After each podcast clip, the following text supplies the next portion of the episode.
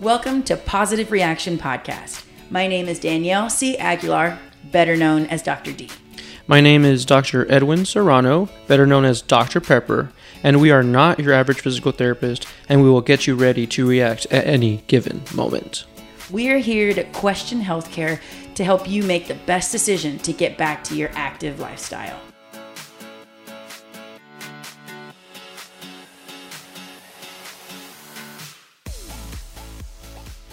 We have made it back, guys. And uh, again, I think we gave up on counting because I'm we're totally off. And We're totally off on episodes. We Yeah. don't know where we are. I think we're still in San Antonio. oh my gosh, don't you're the worst. So today, guys, you know, thanks for coming to hang out with us, and we love that you guys are listening in. We've gotten some good feedback. Don't hesitate to to send out a message to either one of us if you have something that you really want us to talk about. But today, we're going to talk about wrist pain. I know I've had wrist pain. I don't know if you've had it. I've, uh, you know what? I didn't have it until I started hitting Olympic weightlifting a little bit harder this past two months. I got a little bit.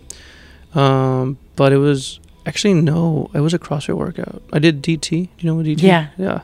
I did all that shit. it was a good time. And It was a good time. And my wrists are hurting. But it only hurts if I'm in the front rack too long.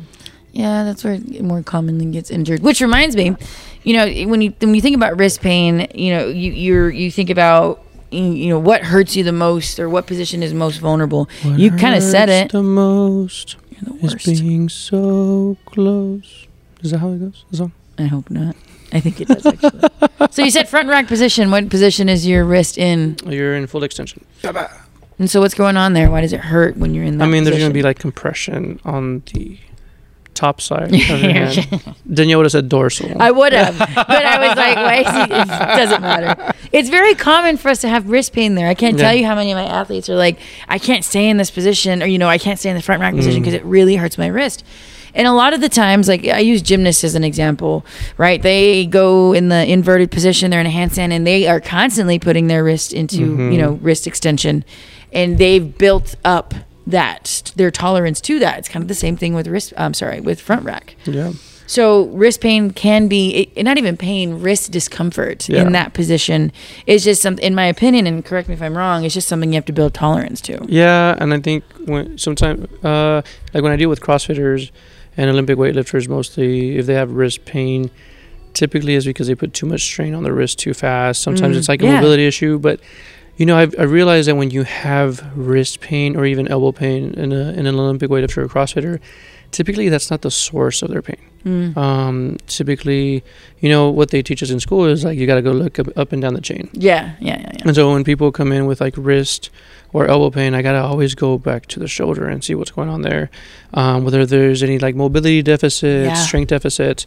Um, and I find that most of the time, if you have wrist pain, for example, in an overhead squat position and you're holding and your wrist is hurting, or you're going into a snatch and you're getting all that pressure on the wrist, I'm like, why? So the the way that I see it is like your wrist is doing too much work and your grip is trying to do too much Mm. because the shoulder is not strong enough to stabilize you in that position. Gotcha. Yeah. And that makes perfect sense. So you know, you're still kind of going back to the the key concepts that we learned in Mhm. school, right? Mm-hmm. Um, but it makes a lot of sense that if one aspect of the body, especially when you just work up the chain from the wrist, I Mm. would definitely agree that if the shoulder isn't firing appropriately, something else has to compensate for that issue. You know, and then you know you, we talk about the front rack, right? So Mhm. the front rack is when your elbows are out in front of you, right, and then the weight or the bar is kind of hanging out on your hand, right? Mhm, mhm. Well, most people don't have the mobility in their lats or in their shoulders, Right. as well as their T spine, Mm-hmm. right? That allows that then puts their sh- their wrist in so much of that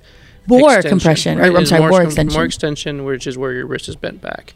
Um, so typically, is addressing those mobility issues up the chain helps a lot with that wrist pain. Yeah, that's Mm-hmm. such a good point. I, I've um, I, I did a seminar a while back, and, and it was about maintaining healthy shoulders. And one Mm. of the big things that a lot of people were kind of like this aha moment was stretching out, stretching out their lats, right? Like the prayer stretch where you place your elbows on top of a bench, Mm-hmm. and you kind of just let your head fall in between your your elbows to get a good stretch in through your lats, and also promoting T spine mobility. Those two things really um, opened up some eyes for some of the Yeah, athletes. like they didn't realize like how they go hand in hand with the Right. rack, right. So, you know, it's funny that I, I probably haven't said it in all those words. Like, yeah, I always tend to go to, yeah, you have to build tolerance to that position. However, I naturally like have primer movements that will help adjust or help build up into that movement because front rack it can be a little challenging if you have a mm-hmm. tight T spine,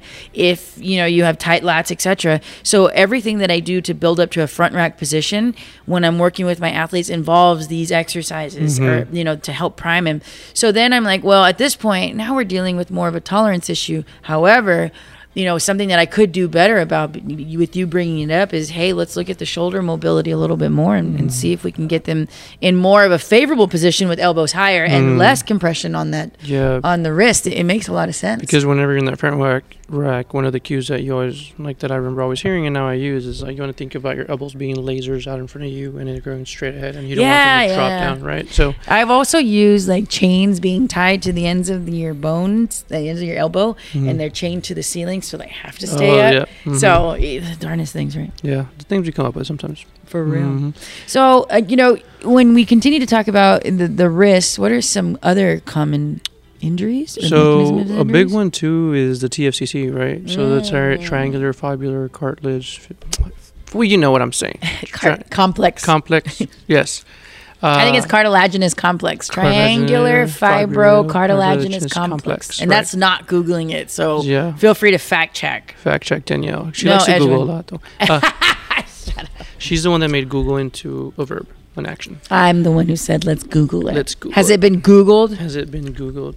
That's Anyways, yeah, TFCC something. I injured that bad boy. Yeah. So the Mm-hmm. TFCC is a bunch of ligaments on the pinky side of your wrist, right? Good choice of words. Uh, so if you really look at your wrist, you can go ahead and take a look at it now. As long as you're not driving, then there's sometimes like a bone that pokes out, right? Mhm. Um, and what people don't realize if that bone is poking out a little bit too much, then that means you have a lot of laxity within the TFCC. Mm. So those ligaments are very stretched out. So sometimes you lack that stability in the wrist to hold you in a certain position. So if you have a TFCC issue and you go and you try and go overhead with a movement as a CrossFitter, as a barbell athlete, you start getting some wrist pain, then there's probably too much laxity there, and then you're trying to work on strengthening the wrist at Right. that point because you need more stability, not more mobility. Mhm. But then things that we usually see people do is because something hurts, what do they do?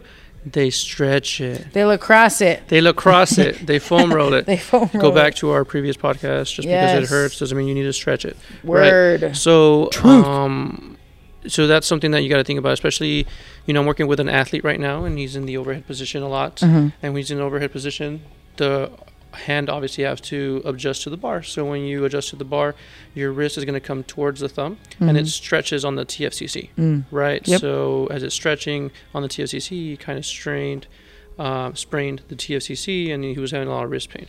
Um, so all we did was really modify activity. There's also little widgets that you can buy for it, Mhm. right, to help you with that stability. And when you mean Um, when you mean when you say widgets, are you saying like an actual exercise tool? No, or- no, no. Like a wrist widget. If you look on Amazon, you can typically type wrist widget, and it's Oh. a strap that goes around. The, I was gonna say a brace typically help or some version of So- a stability. So you can't just like tape around it. Mm-hmm. It doesn't help. I'm gonna look it up right now. So a wrist widget, uh, what it does, it actually puts the bony prominence like pulls everything up to the bony prominence and then it stabilizes it. Whereas like if you were to just tape the wrist because it feels unstable, Uh huh. um, you're still taping. I it, know what you mean. You're still taping it in the same position. It almost looks so like brackets. it doesn't give you yeah so it doesn't give you stability there's a new one that came out on amazon actually with a little hole in it Oh. uh, and my patient bought it and it's really helped him out and i Oh, like it a lot better it feels a lot more stable for, for Really? Yeah um, Interesting. so i think if you keep scrolling let me see. I just typed it out, guys. Go If you're not driving, like you pointed out, you can Google this wrist widget. amazon just It is on Amazon. no it's not you're on Oh, google well, it says Uh, Amazon. I hate you. anyways so um I'm just kidding. there's t- uh, specific ways to tape for the TFCC, Mhm, um, mhm, where you're pulling the wrist up towards that bone that's popping up to create that stability. mhm. but you never completely wrap around the wrist. You just do like a U wrap. So it's not like I mean the the intent behind that, and that's kind of how we typically tape.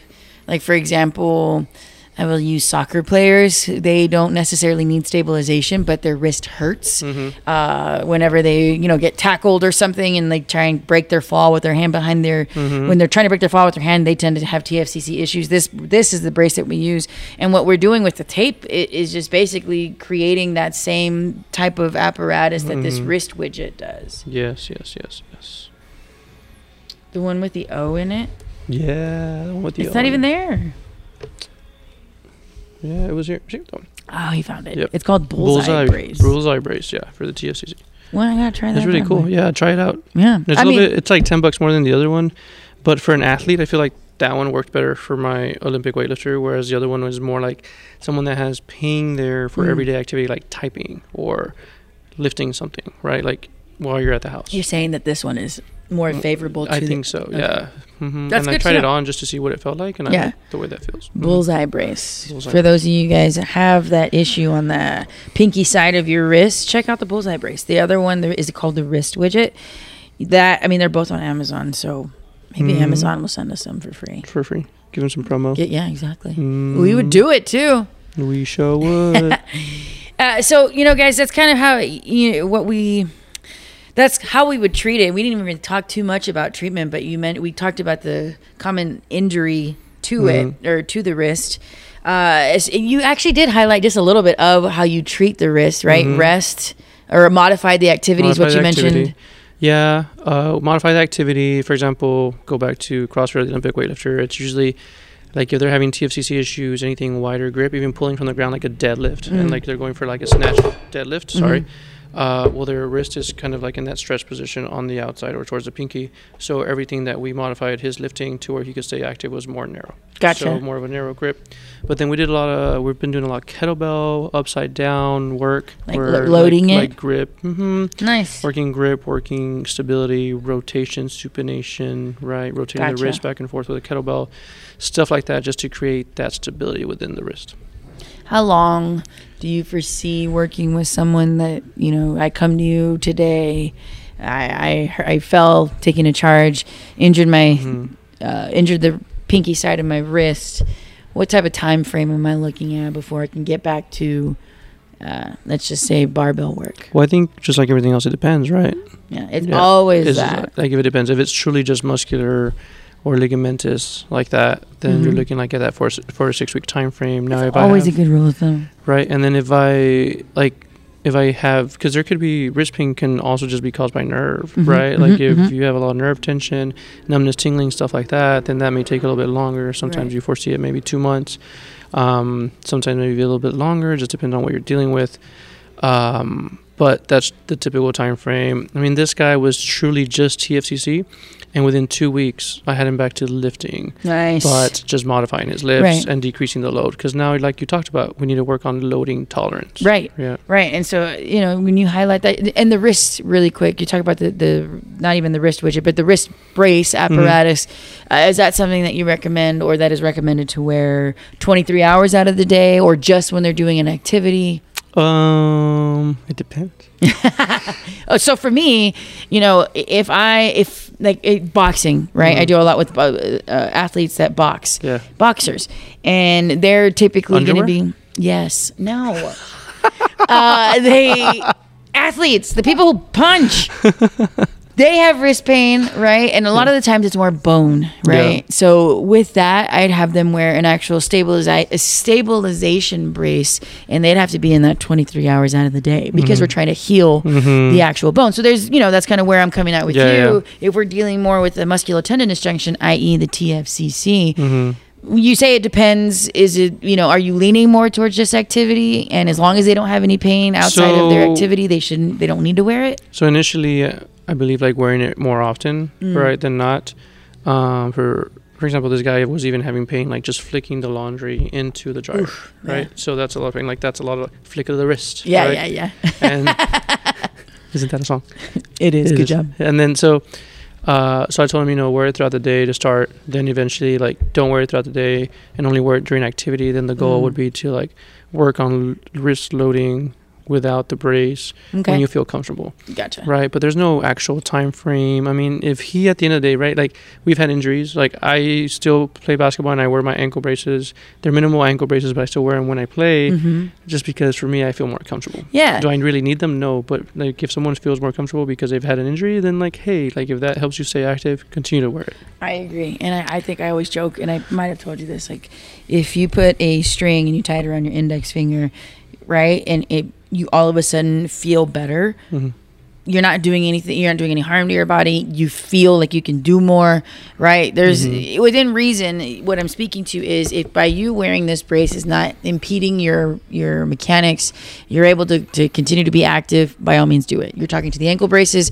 We're speaking to the wrist brace. So if you feel better wearing it, you know, are we saying it's an okay thing to do?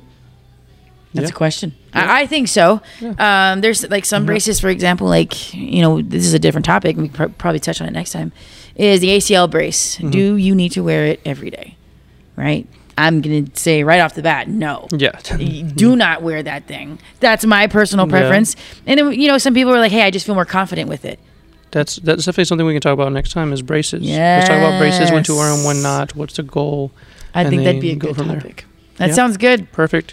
Well, um, again, if you're having any wrist pain, think about what we talked about today, Yep. uh, and then slowly kind of work your activity level as you feel comfortable. But if you ever need any help, we're here. Yes, come contact us, guys. And don't forget to reach out to us. Uh, we both have our social media contact info in the actual link, right? Yeah, yeah, we should have Should it be there. Also, if there's any PTs out there that want to know how we treat patients on certain things, Mhm. that'd be a good thing to talk about as well. oh, for sure. So talk to the PT, Athletic physical therapy, trainers, probably PT. athletic trainers, anything, typical process. I think that'd be something good uh, for us to kind of nerd out about. Oh, for sure. All right, guys, have a good one. Take it easy. Remember, this is Positive Reaction Podcast.